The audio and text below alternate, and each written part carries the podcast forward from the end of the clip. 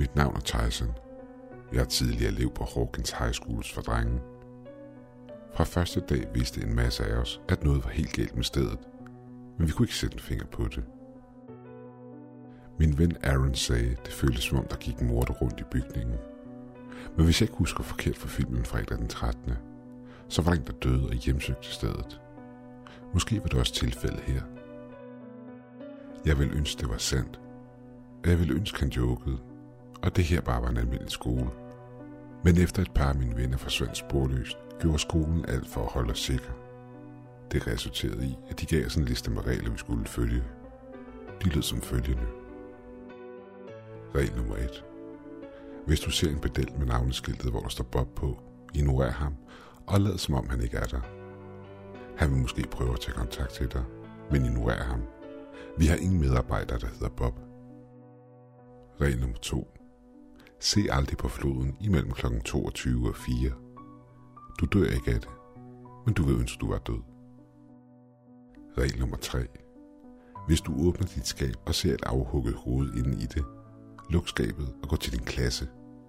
Rør ikke hovedet eller noget andet i dit skab. Regel nummer 4. Åbn ikke døren for enden af kantinen. Regel nummer 5.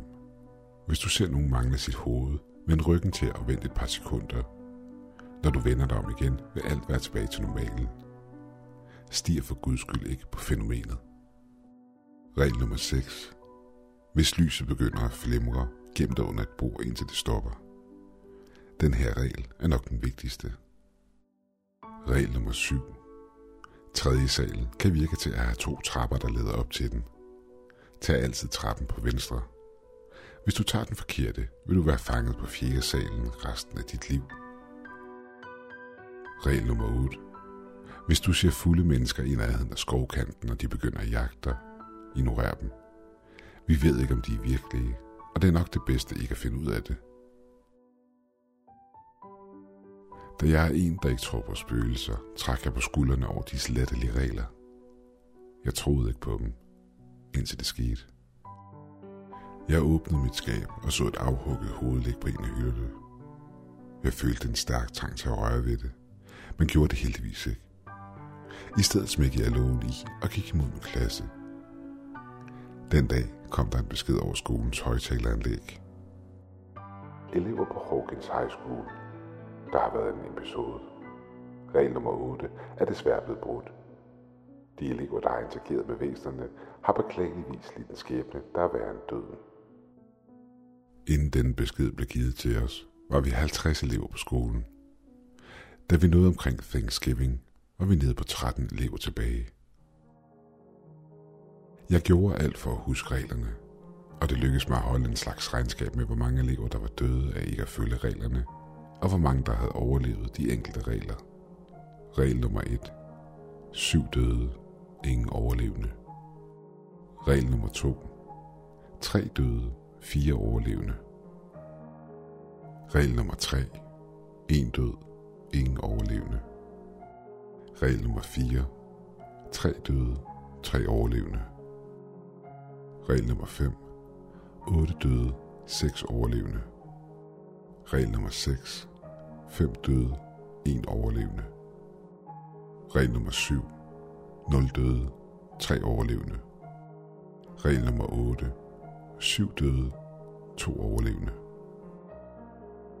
Dem, der havde overlevet regel nummer 8, var vandsiget og mishandlet til et sådan punkt, at de måtte tilbringe resten af deres liv i medicinsk behandling uden chance for at komme sig. Jeg ledte desperat efter en eller anden form for mønster. Noget, der kunne fortælle mig, hvad fanden det var, der foregik, og hvorfor mine venner forsvandt sporløs. Det var her, det slog mig. Måske var det udløst af en lærers selvmord. Hey Aaron, hvad så du, da du brød regel nummer to, spurgte jeg, i håb om at finde svar på mit spørgsmål. Han vendte sig imod mig, hvid i hovedet og skræk. Frygten lyste ud af øjnene på ham, og han begyndte at mumle noget forståeligt, for så at vende sig om igen og lagde sine hænder på sit hoved. Var det så skræmmende? Skræmmende nok til, at Aaron, der var horror-entusiast, var skræmt for videre sans, bare ved at tænke på det. Han brød sammen i tårer. Lægeren trøstede ham og skulede til mig. Hvor skulle jeg have vidst det fra, at han ville reagere sådan? Jeg nævnte det for lægeren, blev bestedet sendt til inspektørens kontor. Det var på vejen derned, jeg så ham. Pedellen. Han så på mig med sine indsunkne øjne. Hey, knægt. Ved du, hvor tredje salen ligger? spurgte han. Jeg ignorerede ham og fortsatte fremad. Alt jeg hørte bag mig var et kort grønt og lyden af en moppe, der vådt ramte gulvet. Da jeg kom op til kontoret, begyndte lyset at flimre. Lige inden for døren stod der et bord på væggen, hvor der lå en tomme kasser ned under det.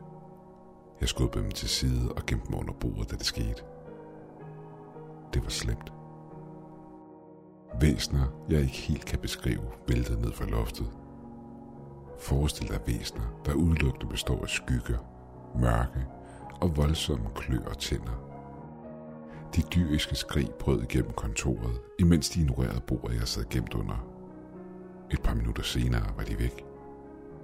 Jeg kunne høre gråd og smertefuld skrig komme fra inspektørens kontor. Jeg åbnede døren ind til kontoret. Bag skrivebordet sad han, uden noget hoved. Jeg vendte hurtigt ryggen til, og 20 sekunder senere vendte jeg mig om igen imod ham, og nu, nu var alt normalt. Jeg oplevede tre regler på vej til kontoret. Tre. Han sad bag bordet og græd. Der var blod alle vejen. Viceinspektørens hoved lå på gulvet. Der var intet andet at se. Ingen krop eller andre lemmer. Kun hovedet. Han sad med rædslen malet i ansigtet, imens han så tomt ud i luften. Han så op på mig og blev en smule mere nærværende. Hvad, hvad sker der, sagde han med en stemme, der knækkede over. Øhm, jeg spurgte en ven, hvad der skete, da han brød regel nummer to. Og vores læger bad mig gå herned. Jeg vidste ikke, det ville ende så galt, svarede jeg en smule forvirret. Han rakte mig en seddel. Mød mig her ved midnat. Ikke tidligere eller senere, men præcis midnat. Sæt alarm på din telefon, og i det øjeblik, den vibrerer, skal du råbe, jeg er her, og snart er jeg der. På den måde ved jeg, det er dig. Jeg nikkede kort og forlod kontoret. Da jeg kom tilbage til klassen, var to elever forsvundet. Der er nu to døde mere til regel nummer 6. Aaron var der, men han var skrækslagen. På hans bryst og arm kunne ses et langt klomærke. Jeg havde ikke i min vildeste fantasi forestillet mig, at et menneske indeholdt så meget blod. Så endnu en overlever mere til regel nummer 6. Lægeren kendte det blik, jeg havde i øjnene. Et blik, der fortalte, jeg ved, hvad der er sket. Men hvad fuck er der sket? Han råbte, at jeg skulle forsvinde ud af hans klasselokale og blive væk. Det var her bedellen dukkede frem fra et af de mørke hjørner i klasselokalet. I vrede råbte læreren til bedellen, at han skulle fjerne mig fra lokalet. Men han stoppede sig selv midt i en sætning, da det gik op for ham, hvad han havde gjort. Og hans ansigt fyldtes med rædsel. Pedellen for frem, dræbte lægeren og hæv hele hans maveregion op, så tarme og blod væltede ud på gulvet hurtigere end de resterende børn kunne skrige. En enkelt af eleverne døde dog, da han prøvede at lægge sig imellem. Vi kommer alle til at dø på det her lorte sted. Jeg spurgte Aaron, hey, ønsker du ikke at slippe ud herfra? Han nikkede. Okay, midnat i morgen. Mød mig ude for dørene. Vi skal slippe væk herfra, og jeg har en plan. Da klokken blev midnat senere samme aften, mødtes jeg med inspektøren. Der er 24 timer til at forlade stedet, viskede jeg til inspektøren. Når du er klar, sagde han, så vend dig om. Og lige meget hvad, så må du ikke skrige. Det er sådan folk dør. Jeg vendte mig om, og det jeg så fik mit hjerte til at springe op i halsen på mig, imens frygten vældede op i mig. Selv nu, hvor jeg tænker tilbage på det, kan jeg mærke frygten omslutte mig, så det løber koldt ned ryggen på mig. Du ønsker sikkert at vide, hvad det var, jeg så. Og jeg vil ønske at kunne beskrive det med ord. Men det er ikke nemt. En menneskelig figur med fire ben og deforme lemmer. Et hoved, der sad på en hals, der strakte sig ud over det normale, og i hovedet havde den fire øjne. To i toppen af hovedet og tog i bunden. Der stod den så foran mig, imens den åd noget, der mest af alt mindede om menneskelig lig. Munden på skabningen var fyldt med hundredvis af syle spidse tænder, og i midten af ansigtet sad to små huller, hvor næsen burde have siddet. Savl løb ned ad hagen på den. Den havde en farve, jeg ikke kan beskrive. Jeg mistede bevidstheden kort tid efter, jeg havde set skabningen. Jeg vågnede op senere den dag på inspektørens kontor med en split med hovedpine. Jeg havde på fornemmelsen, det ville ske, sagde han, inden jeg igen mistede bevidstheden. Jeg vågnede forvirret op senere igen den dag i et klasselokale.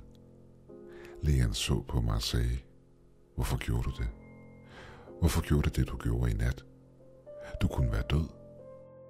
Shit, tænkte jeg for mig selv. Jeg troede, det hele havde været en drøm. Det var det desværre ikke. Billedet af skabningen var brændt ind på min nethinde, og lige meget hvad jeg gjorde, kunne jeg ikke slippe af med det. Jeg havde brug for at komme langt væk herfra. Den nat pakkede jeg alle mine ting sammen og gjorde mig klar til at forlade stedet. Den aften, præcis kl. 23, vågnede jeg, i det min alarm bippede. Jeg skyndte mig at slukke for den, inden der var nogen, der hørte den. Jeg greb min sko og jakke og åbnede døren ud til gangen. Det at gå ned ad trappen var nemt. Regel nummer 2, 3, 4, 5 og 6 kunne ikke brydes. Flodbredden er nem at ignorere. Jeg har ikke brug for at åbne mit skab. Jeg forlader stedet ud hoveddøren, og der er ingen at snakke med, og lyset er slukket. Den nat søgte jeg ind i pedellen. Han var i gang med at vaske gulvet. Gå tilbage til dit værelse, udbrød han, i det han så mig. Skal jeg tilkalde din lærer? Jeg ignorerede ham og så ham kort i øjnene. Jeg ville ønske, at jeg ikke havde gjort det. Han begyndte langsomt at transformere sig om til skæbningen, jeg havde set tidligere. Hans fingre transformerede sig om til klør. Hans arm blev længere, og pludselig lod han et dyrt skrig undslippe sin savlende mund. Jeg vendte mig om at løbe alt, hvad jeg kunne ud af hoveddøren. Skabningen løb efter mig og ramte toppen af dørkarmen med sit hoved og faldt ned på gulvet, uden at prøve at komme op igen. Det virkede til, at heldet var på min side, og jeg var endelig udenfor. Jeg så ned på mit ur. Klokken var 23.55. Var 55 minutter virkelig gået så stærkt? Jeg så Aaron stå et stykke væk udenfor, hvor han gemte sig i nogle buske. Han rakte sin hånd op for at give sig til kende, og jeg løb over imod ham. Hvad er planen, spurgte han. Et 6 meter højt hegn stod foran os. Det ville tage os et par timer, men vi kunne graves under det, svarede jeg, imens jeg så hen imod skoven, jeg tidligere havde gemt ved skuret. Jeg regnede med, at et hul på omkring en meter i diameteren ville være nok til, at vi kunne kravle igennem det uden problemer. Så vi begyndte at grave. Et par timer senere tjekkede jeg telefonen. Klokken var 6.30. Der var 30 minutter, indtil lærerne begyndte at ankomme. Jeg kravlede ud igennem hullet og så tilbage. Skolen så forladt og faldefærdig ud. Aaron fulgte efter mig. Da vi stod på den anden side, virkede alt til at se mere, well, levende ud. Det lykkedes os endelig at slippe væk fra stedet. Vi overlevede.